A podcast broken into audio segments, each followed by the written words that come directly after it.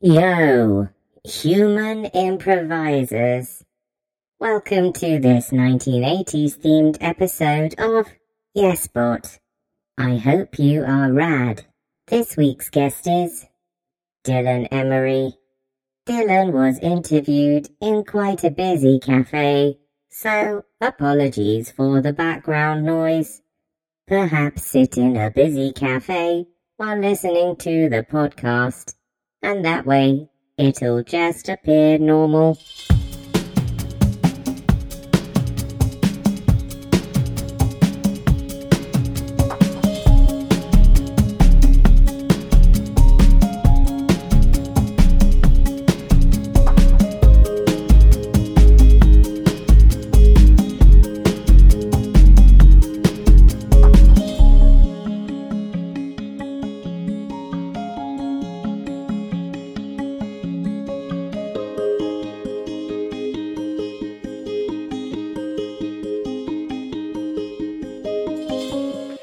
Hello, everyone, and welcome to Yesbot, the podcast about robotics and improvisation. Not in that order, in the other order of those, the two orders that those two words could possibly be.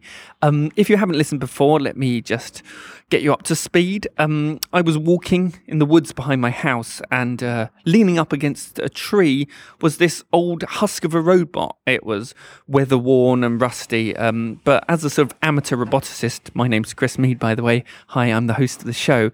Um, I got very excited and dragged this robot home where I managed to bring it back to life, put it together.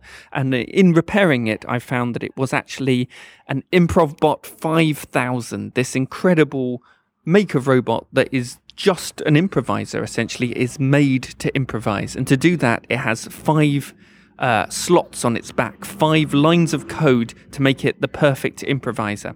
Um, and so I got very excited and I thought, what happens if I find the very best improv minds in the country or indeed the world and get them to program this robot to be uh, an amazing scene partner? You know, I, I, I have to say, I saw pound signs or probably euro signs now.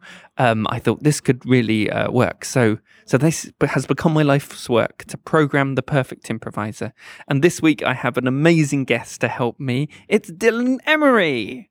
Woo! Woohoo! Hello. Very nice to have you on the show. What a nice shiny robot you have. Thank you so much. Yeah, it's um, it's an iterative process. Okay. So it's gone through a lot of changes uh, over time.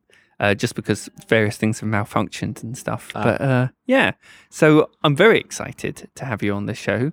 Not least of which, you were my very, very first improv teacher. Ah. Yes, you, you changed my life in a fairly fundamental way. So it's I I feel like it's a, a really good thing to have you on on the show.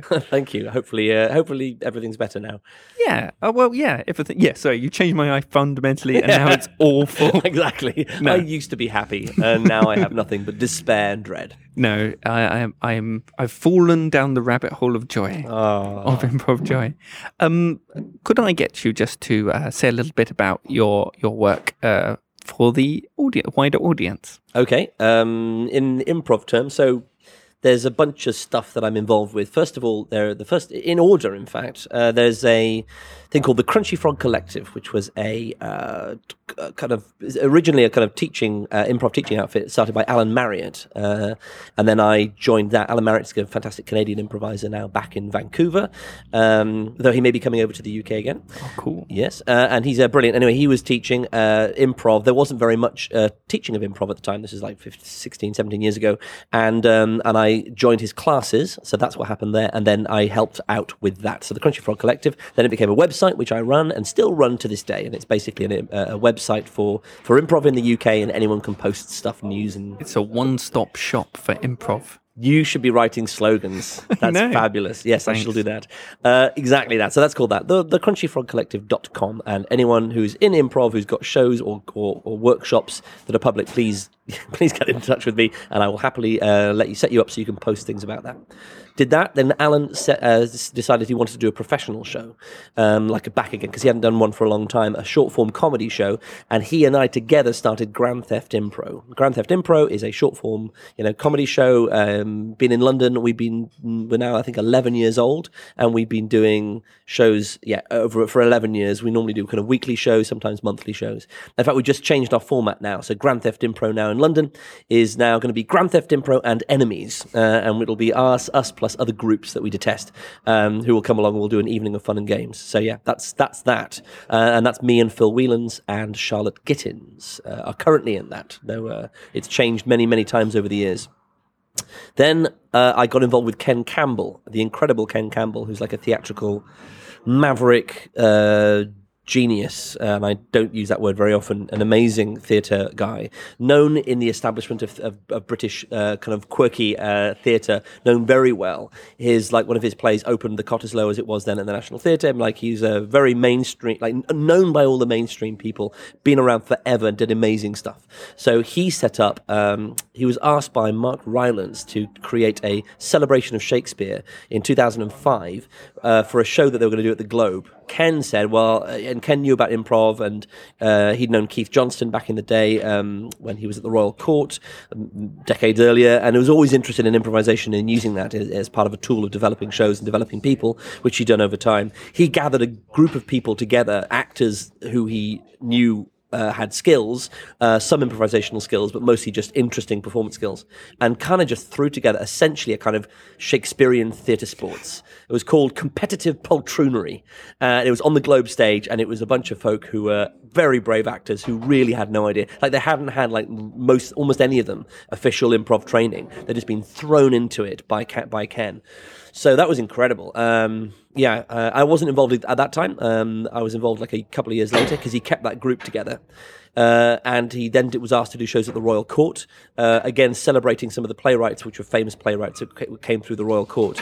Uh, and uh, I was asked to join that group, which then became the School of Night, and that group has been there since 2005, um, and it still continues. So we just did uh, the Isle of Wight Literary Festival, myself and Sean McCann, and it was us doing a two two hander improvised Shakespeare with uh, lots of other bits and bobs and fun and games, and then we were followed by Michael Pennington, who's like one of our the great Shakespearean uh, uh. Uh, so he, he it was kind of yeah, it was great. He was very very nice, but it was uh, genuinely awe inspiring to have him come after us and then kind of do stuff. I saw your photo Yes. on Twitter, I think of that, or Facebook maybe. Anyway, you Both. looked very happy. Yeah, yeah, yeah. He was he was amazing, and it was great because he was just like he was just basically reading from his memoirs. He was doing King Lear in New York, uh, and he's been around forever, and he's done you know like fifty different productions of Shakespeare, and he's just a brilliant actor. But he was doing quotes and uh, from sh- different from Shakespeare, but he would do it in character, and it was just transformative in this theatre we were doing it in. It was it was amazing to watch. So yeah, it was great. Uh, so Shakespeare, so that's School of Night, um, and in the School of Night, I met with a whole bunch of people who I still work with: Adam Meggido, uh, Oliver Senton, Sean McCann, um, Lucy Trodd was in there at the time, uh, a whole bunch of people. Anyway, so what happened then was, um, so the School of Night continued. Myself and Adam Meggido we'd started playing with the idea of doing we'd started improvising music partially because alan marriott is a great musical improviser and he kind of taught me how to some of the basics of how to create song structure. So i then brought it to the group and said well we can do this as part of the show. Ken was very excited by this. So we started doing it a lot in the school of night shows. So ken um, what of course he had to complicate everything because he wanted to push people till they were broken. That's his style you know or till they do something that they never knew they could do. Extraordinary things. He was not interested in the mundane. So uh, he thought yeah this is fun. People can improvise in different styles he also thought it was a great wheeze, a great lark to uh, take a kind of standard improv format like emotional roller coaster, but apply it to the Shakespearean world. So we had humor roller coaster with the four Elizabethan humors. They, The Elizabethans thought there were four kind of fluids in the body that kind of regulated the kind of personality you were and how you felt at the time, and they were always in kind of out of balance with each other. And most of medicine, in fact, since Galen, in fact, before Galen, um, uh, has actually been based on the four humors. Anyway. So he would then get people to do a scene and, and they would switch and he'd shout out, you know, sanguine or phlegmatic or choleric or whatever, and they'd have to switch. Kind of an emotional roller coaster. Well, then he thought, well, let's mix those two up. Let each of the players have a different musical style that they can improvise in and they can sing in that style. And then when you uh, when he shouts out or when they shift humor, they have to change musical style.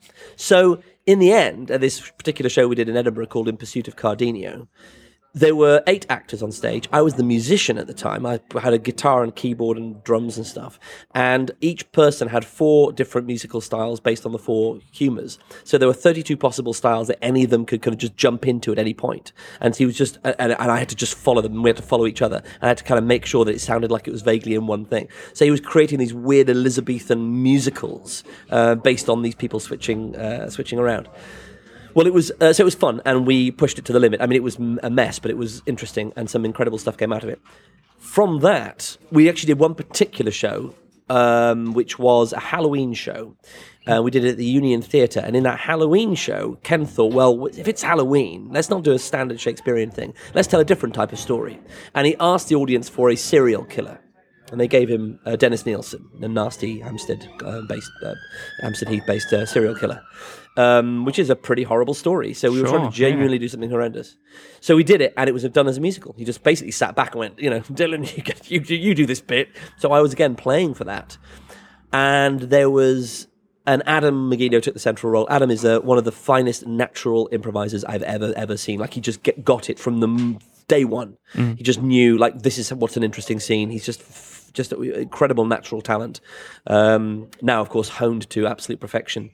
Anyway, so he was already good at the start, even though he'd not done it before, really. Um, and and we'd done a, you know a few years of School of Nighting, so we did that, and he did this astonishing piece in the middle of it where he was playing Dennis Nilsen, slitting the throats of you know these his gay lovers while singing this beautiful song, which I was accompanying. It was a genuinely incredible kind of spine tingling moment after that, Adam and I basically both came to the conclusion like there's something in this. We should try to do this. We should try to make an improvised musical.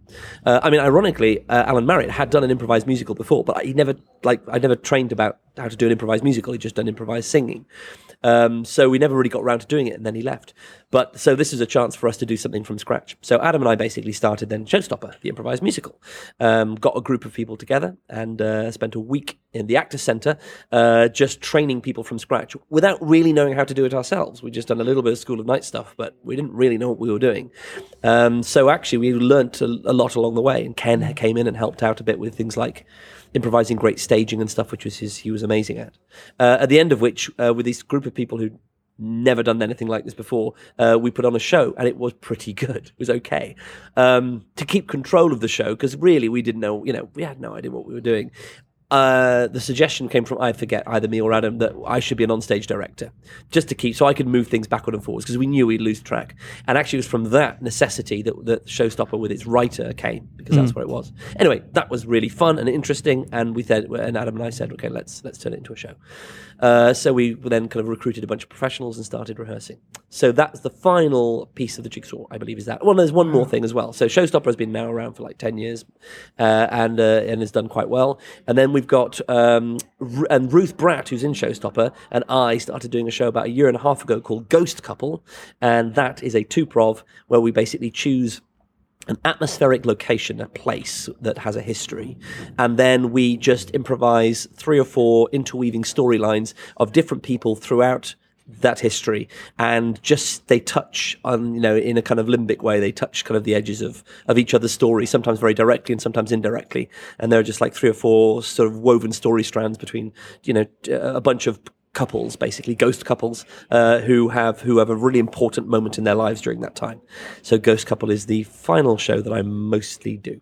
And that's uh, an exciting thing to end on because uh, this edition of the podcast is out and about. Uh, we are actually at the Birmingham Improv Festival where you're about to do Ghost Couple. indeed and you're about to do project two I am indeed. Yeah, we're in the we're in the same slot. yeah well, it's actually a two people have bought tickets to see both it is Yeah. a double header That's very exciting. It is. Yeah.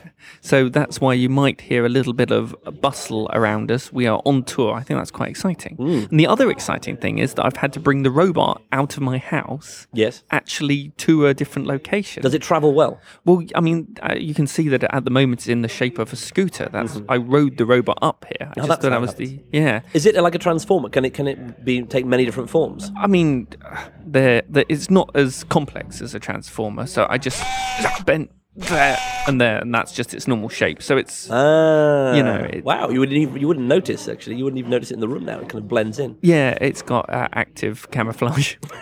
As Yeah. it like the predator. yeah, loads of cameras all over it, Yeah, and yeah. then a kind of a uh, a sort of one two way mirror skin, which then it projects the opposite of what the camera from its back is. Absolutely. Yeah. Yeah. Yeah. Yeah. And this in the standard way. Though, though actually, I uh, there was a story the other day about how chameleons do it. It's it's amazing. They have like three different layers of skin. And one of them has got melanin in it, of different ty- t- types, and then the other one basically just—it's a bit like a kind of, uh, it, it basically just regulates every part of it and how um, how opaque it is or not, and so the underlying colors. So it's basically like having a multi-layered kind of uh, pers- like imagine having three layers of colored plastic that you, you know of, of red, green, and blue that you could kind of just uh, independently the- change. Yeah, so that's how it does it. It's amazing. I wonder if it does it consciously. Uh, it does it mostly for mating. That Right. it, it- people, it doesn't do it for camouflage. Um, most chameleons don't. They do it to communicate. Wow. It is how they communicate. They don't. They have no ears. Uh, this is what this program said. um, so they, the color changes are, are communication. So if you and, and the biggest color changes are when two chameleons are potentially interested in mating. I was uh, just reading an amazing sci-fi novel where one of the races had no ears or mouth, and they they had um, they changed the colours in their cheeks and stuff to talk. That, that's Yeah. it. That's what chameleons do. That's a real thing. Ah, so there we are. That's where they got it from, probably. Yes. Well, um, if I just turn the robot over, you'll see these five slots in its back. Ah, yes, I got it. Yep. that is, uh, it's a slightly old-fashioned input method. Is it like Um, a ticker tape that literally, like a card you punch, it goes in there? Well, actually, I found that it fits um, Nintendo 64 cartridges. That's very convenient. yeah, it is incredibly convenient. Much better. So imagine if it was like a cassette tape, like a Spectrum. Yeah, because 'cause I had we had, we were I was a Spectrum family. Yeah, me too. Oh, well, there you yeah, go, Spectrum. 128k. I've Oh had. Mm. well, you see, I'm a bit older than you. So we had so we had 16k briefly, and then actually no, my our friends had a ZX81, which I remember programming a game uh, in BASIC, uh, which is you know, and then after that we got a Spectrum 48, which we had for most of our childhood, and then we did move on to the 128, and then my brother, who's now a hardcore programmer, Mm. uh, he got a, a, Spectrum QL, which was the one with a little, tape drive in it, Ooh. and Oh, he learned built in. yeah, exactly. Yeah. He- yeah. And he learnt to uh, program from assemb- by assembly language because he used to program games on the Spectrum 48K, and using BASIC was far, far too slow. So he basically learnt uh, the very fundamental machine code because that was the only way you could do it. And now he's like a super high flying uh, programmer. Well, in honour of the Spectrum, we could use another input method. Would you prefer that I record this onto a cassette tape and then Yes. we'll upload it that way at the end? Yeah, absolutely. Because I've been wanting to try out a different input method. you should do the the old audio tape. The, Yeah, yeah, I will. Okay, well, I'll just set that up here then. So I assume just we'll just say your five commands, and then we'll we'll uh, yeah just uh, should interpret them. Yeah, Obviously, we'll we it, yeah. we should be aware of the fact that the Spectrum, famously, in fact, all of those audio uh, loading ones, because what they're doing is essentially they're lis- listening to the audio, and then every single tone is, is either a kind of naught or a one, one, up and yeah, down. yeah. So they are notoriously unreliable. I think we should try it, but I'm just telling you beforehand that often it doesn't quite work. There are glitches; it, it misreads things. Yeah, I remember. I can remember my heartbreak when Superman didn't load uh, because I'd got it off a friend. We'd done a tape to tape, and then it, it didn't. I remember set my save game from uh, from The Hobbit, uh, and I was so close. It was such a hard adventure game, but really cool, and it was just and it, no it failed. It stretched, magnetic t- tape stretch or something. Ah, yeah, that makes sense. Yes, I never knew why. So uh, you have five five bits. You can impart five bits of advice or program five lines of code, however you want to think of it. Okay. Uh, to make it. I mean, people ask what we're trying to achieve. I think what we're trying to achieve is your perfect scene partner or someone that you would find magnetic to watch up on stage, and like an amazing improviser. And I know five is pretty crazy to try and do that, but uh, that's what that's what we're shooting for here. Now, are there echoes of all the previous programs in there, or are we starting from scratch? there shouldn't be any other programs in there. Shouldn't. But well, you know, we've we both we've both watched films. We, We know have. that, there's going to be something in there. Okay. Uh, but yeah, as f- I can assure you that to the best of my knowledge, we are blank slate. Okay. All right. Uh, people I want to be in a scene with. Okay. I'm going to try to build a Ruth Bratt.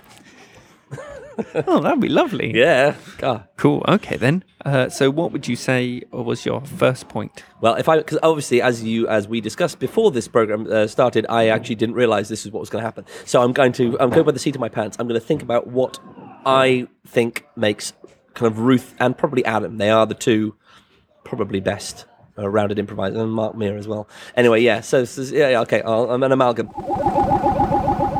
Rule number one. First thing, absolute vulnerability, emotional vulnerability on stage. Right.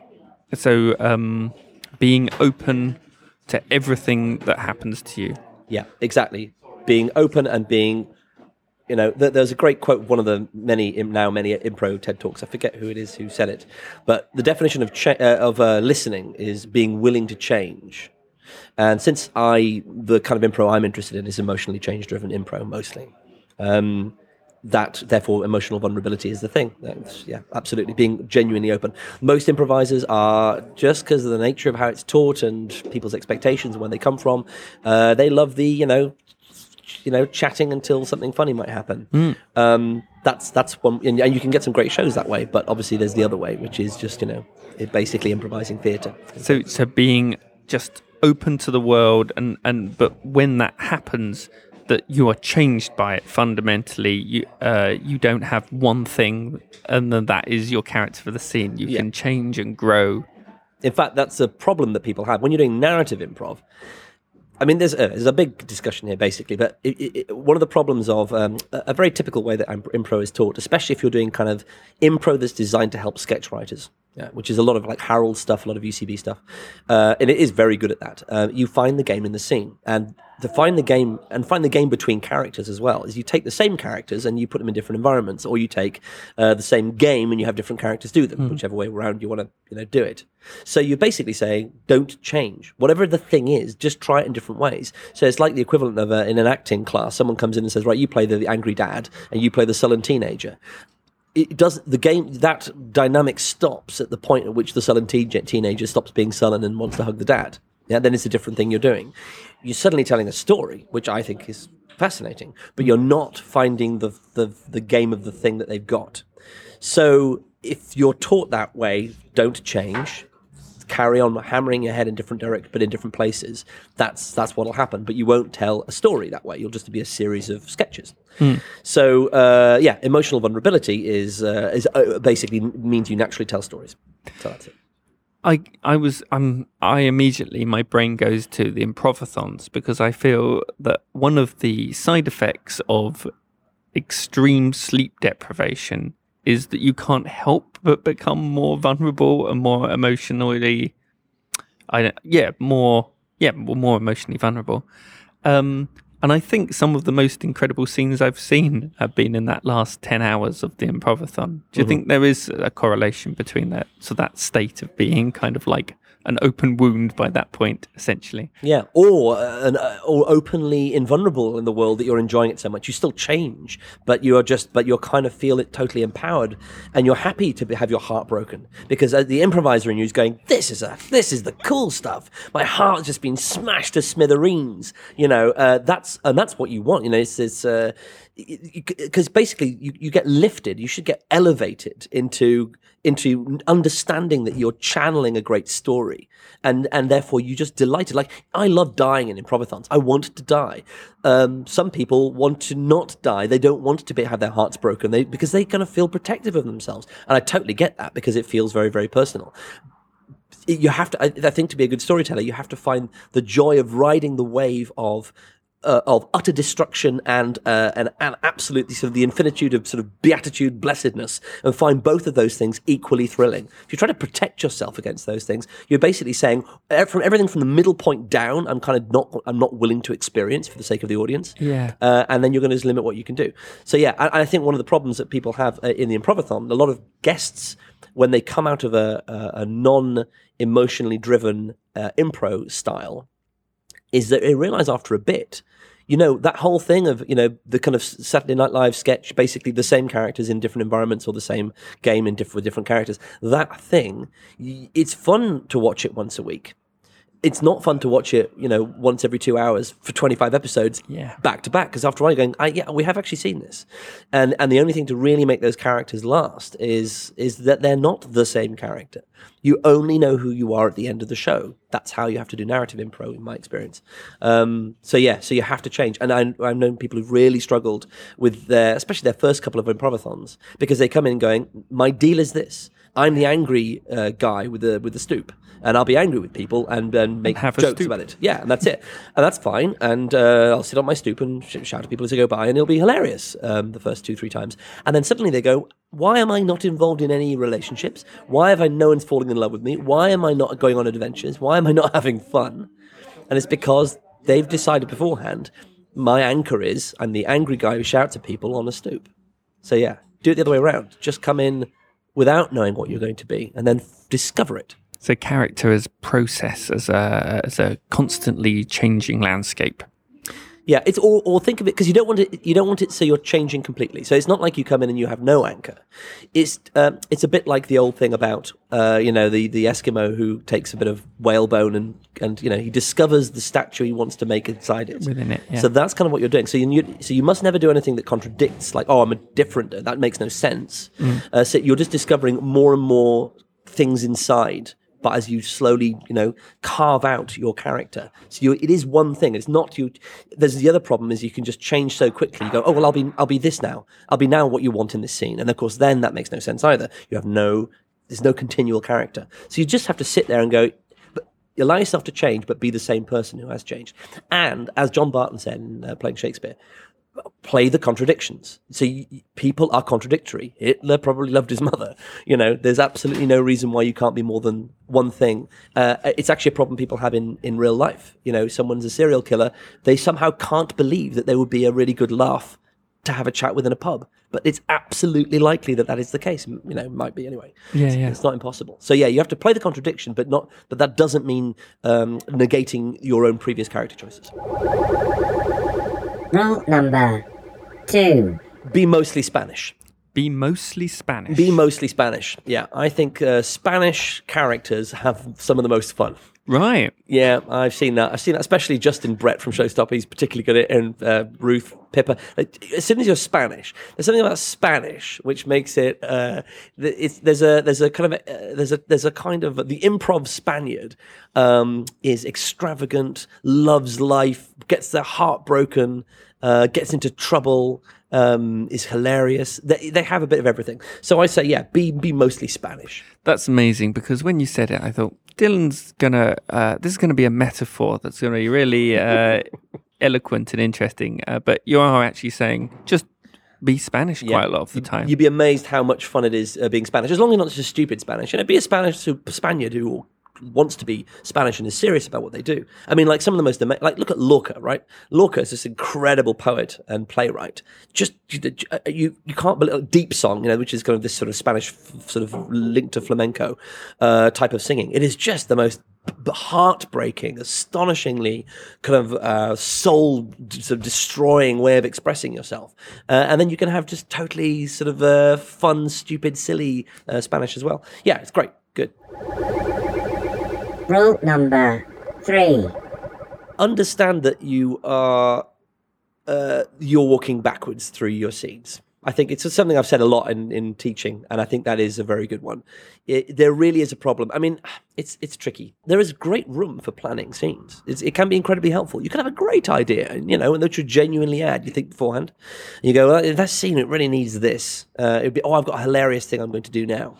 Uh, it, it, it's so compelling because it seems like a great idea. But what happens is this, the the idea in your head and the way it pans out in the scene when you're planning, when you're thinking of a great idea before you've actually got onto the scene, is always better than what it will be in the scene. So people who plan, who is all, and we all plan at various times. Um, you, I'm. It's almost never the case that a planned suggestion, when you try to implement it, doesn't disappoint you as you're doing it.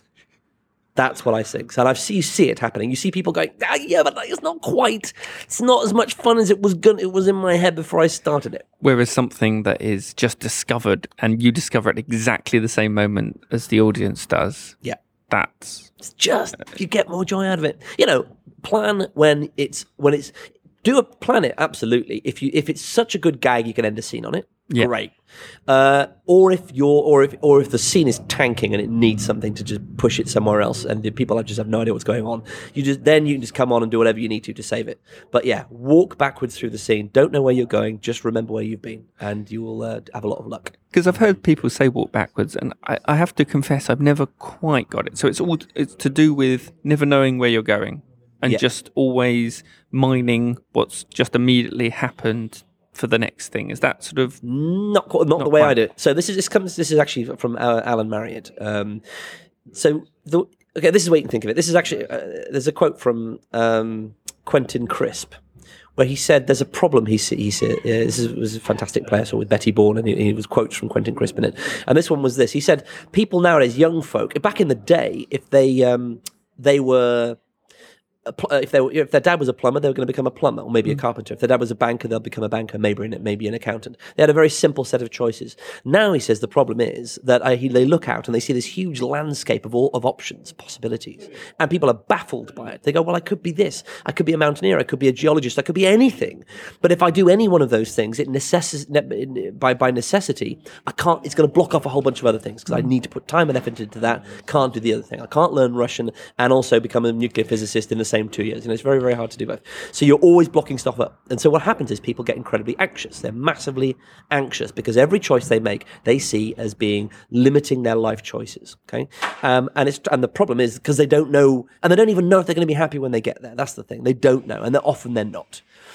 So it's not a great way to live, and it's certainly not a great way to build a scene because it's the same idea, right? I look forward. Oh, I know this is the bit when at the end of this is going to be like the end of you know the dead parrot sketch. is going to be that great. It's first of all. You, you've got a problem, which is other people. They won't let you get there in that way. But secondly, it won't be that good anyway, even if it happened perfectly, because you're not that good a writer. Hmm. So instead, what you do is you uh, just look backwards. So in the life version of this, so when it's talking about you know philosophy, my philosophy of life, don't if you try to go forwards and go, I want to have this one thing, uh, you'll end up being unhappy for the reasons I've said. So instead, what you do is you face your back to the future and you look and you scan your past and you go, what makes me happy? Yeah, in terms of scenes, what's in the scene? What's in my past? What's the stuff that matters to me? What's the, the you know what are the what are the what are the materials that have made this thus far compelling to watch? Uh, or in the case of life, yeah, what makes me happy? What makes me content? What kind of ingredients do I need in my life? And then you just take a step backwards, making sure that your eye line keeps in all of those things. So, in other words, in your vision, in your life experience, you make sure that the things that make you happy are still there. Don't worry about which of the 10,000 choices uh, you might be making.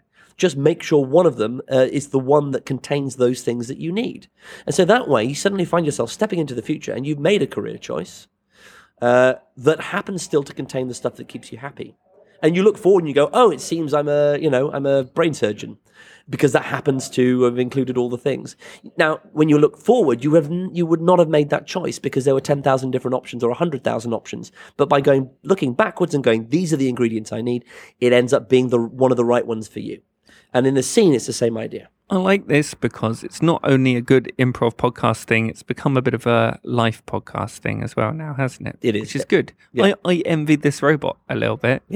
Because I, you know, it's having all of this knowledge right from birth, whereas I've had to get into my fourth decade before that was the case. Yeah, it helps not being. you see, You need a weird mixture for it to work of being not ambitious and yet being ambitious. Because if you're ambitious, then you tend to want to go, "Oh, I want this one thing." Yeah. A bit like in a scene. Oh, I've got this a great idea. I want to get to the point where uh, I reveal myself to be that person's dad because that will be hilarious as long as I don't screw it up on the way and make me someone else. You know, which is why it never works. Um, so yeah, so you have to have a, uh, but you have to have ambition. To, to want to get a great scene, but no ambition for it to happen in the way you expected. Rule number four. Be a geek. Check. Yeah, be a geek. I have rarely, I don't want to insult anyone who regards themselves as not a geek. Um, I would say almost all the people in my life that I care about or find interesting are massive geeks about at least one thing, often more than one thing. They say with podcasts, this is some research I read recently, people who listen to one podcast on average listen to five or six every week. It just becomes a thing that they do. People who are geekery, geekish about one thing, I think, tend to be geekish about more than one thing. Uh, it's the opposite of cool. It's it it, it means you uh, you love something more than you love your ego. It's just a very good thing. Um, I love that as a description of, uh, of nerds that you love something more than you love your ego. Yeah. I've never heard that before. That's I've never heard of it either. Oh, that's great. Yeah. That Yeah. that just rings very true to me immediately. Yeah, because you can't, you can't. If you're kind of, you know, like if you're Mark Millar, you just love comic books. You can't be thinking, "I love comic books," I'm because because I'm great. it's hmm. like no, because you just you're just passionate about. You love the characters and you want and you know more about them. You want to talk about them forever. But there is a weird alchemy in that that you, you pass a point where people, you know, Mark Millar is actually very cool. Everything's cyclical in that way. Yeah, I think that's right. I think actually, because I see it now, because I've got a couple of kids, and so um, and they're young, three, uh, four and seven. So I'm really seeing them go through that stage now of learning what it is to be in a community and f- to be have people who do not have your best interest at heart and don't find everything you do amazing, and um, you know won't forgive you and don't have to spend time with you. And if you're a dick, they'll not be with you for a while, and all that stuff. It's very, very interesting. And there is a thing. What is cool? I mean, cool is a problem that affects people a bit later than seven usually, but it does start pretty early, and it is not caring. I don't care. I don't care about the other uh, about about authority. I don't care about what other people think, and that makes them cool because they kind of are unassailable. But the best way to be unassailable is also to not love anything. Yeah. So if you love something, you know, I really like comic books. I really like you know uh, role playing games. I really like painting miniatures. I really like cars and how they work. Whatever it is that you choose. If you love something, then uh, you are immediately assailable because the other person says that's stupid. Yeah, Okay? that's right. It's the easiest thing in the world, and you don't have to justify it. Like Donald Trump just says, "No, that's wrong. You're stupid. You shouldn't believe that. You're an idiot." You know, it's his debating style. It's the easiest thing in the world to say, and it is absolutely vulnerable because you can't say, "No, it's not," which is what kids try to say. No, it's not stupid, and they go, "Yeah, it's just stupid. Look, it's just you putting on a stupid kid going to Comic Con, and you know you're cosplaying. You just look like it's stupid." you can't really say, "No, it's not," because So it's a, a braver option to say, I love this. This has part of me in it. And I put it up because people are going to th- throw slings and arrows at it. But this has an element of me in it. And I love it so much. Mm-hmm. And you'll suffer from it because children are, you know, cruel as much as wonderful. But they will do all of those things as they play and learn to become, you know, the, the adults they will eventually become. Uh, and the, and so some people will go, yeah, that's stupid, and make you feel kind of, uh, you know, uh, humble, and they'll try to humiliate you in, in nasty ways. Uh, and you're very lucky if that doesn't happen. But also, probably it should happen because someone's going to do it. Yeah. Better to get used to it when you're ten or Training wheel version. Absolutely. Yeah. So yeah, so loving something to the point. Uh, but what's interesting is you can transcend it. So if you love something, people can say, "But that's stupid," and then if you care about what they think, which is natural, then of course you feel humiliated, and now the world thinks I'm stupid, and then everyone else can join in and laugh, and they feel safe because they're on the side of the people who who who hate things rather than who love things. Because hating is easy; it's just a negation. Loving things is hard because you can be negated, but you can't. You know, you can't f- enforce someone to love the things you love. So then what happens is though, if you love it to the point where you're obsessed by it to the point where you don't care about the opinions of the people who hate it, then suddenly you have gone that full circle and you're cool again. Yeah. Yeah, because you no longer are impacted by the person who says, I hate it. And you go, I don't care what you think. I'm going to do it anyway. And suddenly that person who hates things, who was cool because he could affect you, you couldn't affect him, suddenly seems an irrelevance. Because they haven't created anything. exactly, Yeah. they're no longer cool. I'm not there yet. I do dearly, dearly love many things, but I, yeah, as soon as uh, I get knocked down for it, or you know, someone makes a contrary comment, then I get in my head about it. So I think that might have to be one of my long-term goals to get to a point where my love completely obliterates uh, anyone else's uh, hatred or, or unkind words. Cool. There you go. Wow. I thought this was an improv podcast. I feel like I feel like I should be paying you quite a lot per hour for this stuff. Rule number five. Charm. Okay. the indefinable quality of charm. Someone could, I know people who will do, who will behave very badly in improv terms to their scene partners or to the, you know, the, the storyline.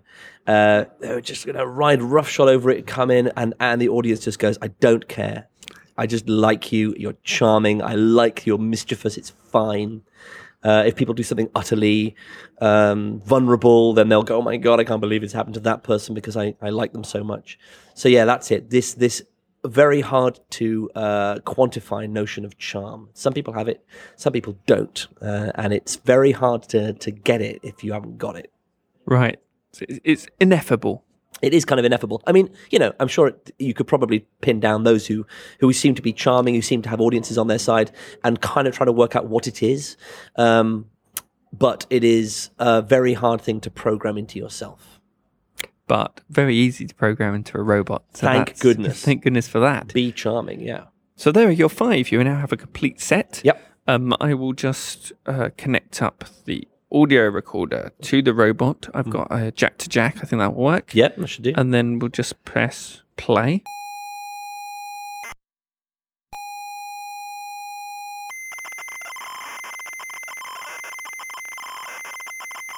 Okay, so it's uploaded. Um, you'll notice there is a big red button saying press on its chest there. Yep. Uh, but before you get to press that and turn the robot on, and we'll just do a couple of scenes with your, well, essentially with your perfect scene partner. Oh, great, good. Um, you get to name it. Oh. Um. Well, I think I should probably call it uh, the the Bratalizer. The Bratalizer. Yeah. That's a fantastic name. Um, and yeah, let's do it, shall we? Oh, yeah, absolutely. Okay. Uh, you get to put you get to put it on. Okay. Oh, that's exciting. Ooh, powering up. Yeah. 1. Have absolute emotional vulnerability on stage. 2. Be mostly Spanish. 3. Understand that you're walking backwards through your scenes. 4. Be a geek. 5. Be charming. Getting help? Oh, Right. Time to begin a scene. Uh, walking backwards through a wall. oh, oh dear. Sorry. Oh god, the Blue Orange Theatre are not going to like that at all. I mean, they have a robot-shaped door in the cafe now. Oh, god. is he going to come back? Is he? No, it's it's just going to walk in a straight line until. He is shouting "Olay." I'm not sure if that makes it any better or not.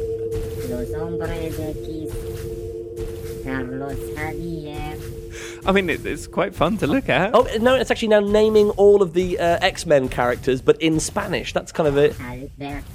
Well, it's got at least he's got the geekery in there, but it's But- run, literally walking through the entire building now.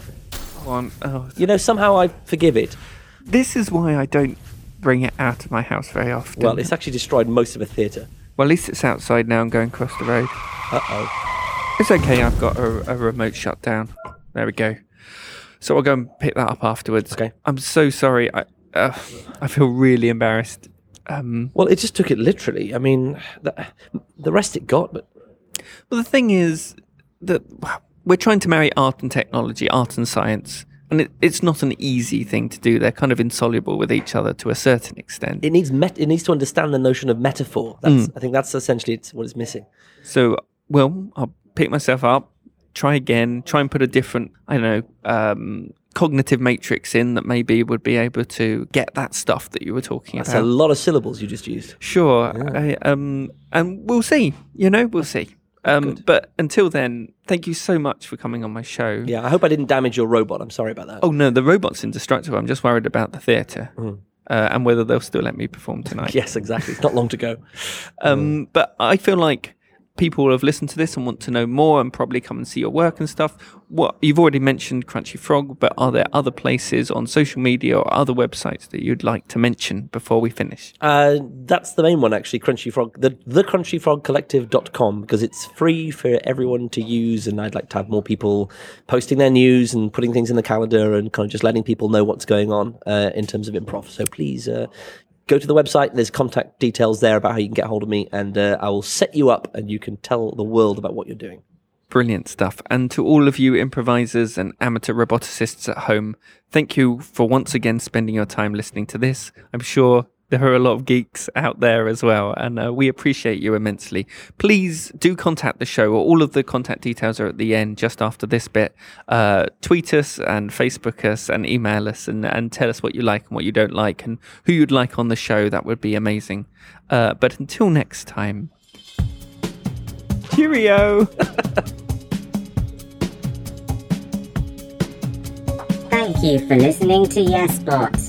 You can talk to me on Twitter at YesBot5000. Hey, why not join our listeners group at facebook.com slash group slash yesbotclub. You can also email me on yesbot5000 at icloud.com. Your host was Chris Mead. Find him at Mr. Chris Mead on Twitter. The YesBot theme was composed and engineered by Fred Deakin. YesBot logo and graphics by Kind Studio.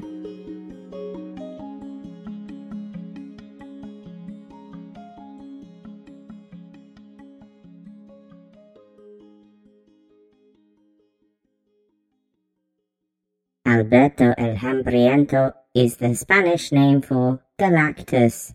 The literal translation means Hungry Albert.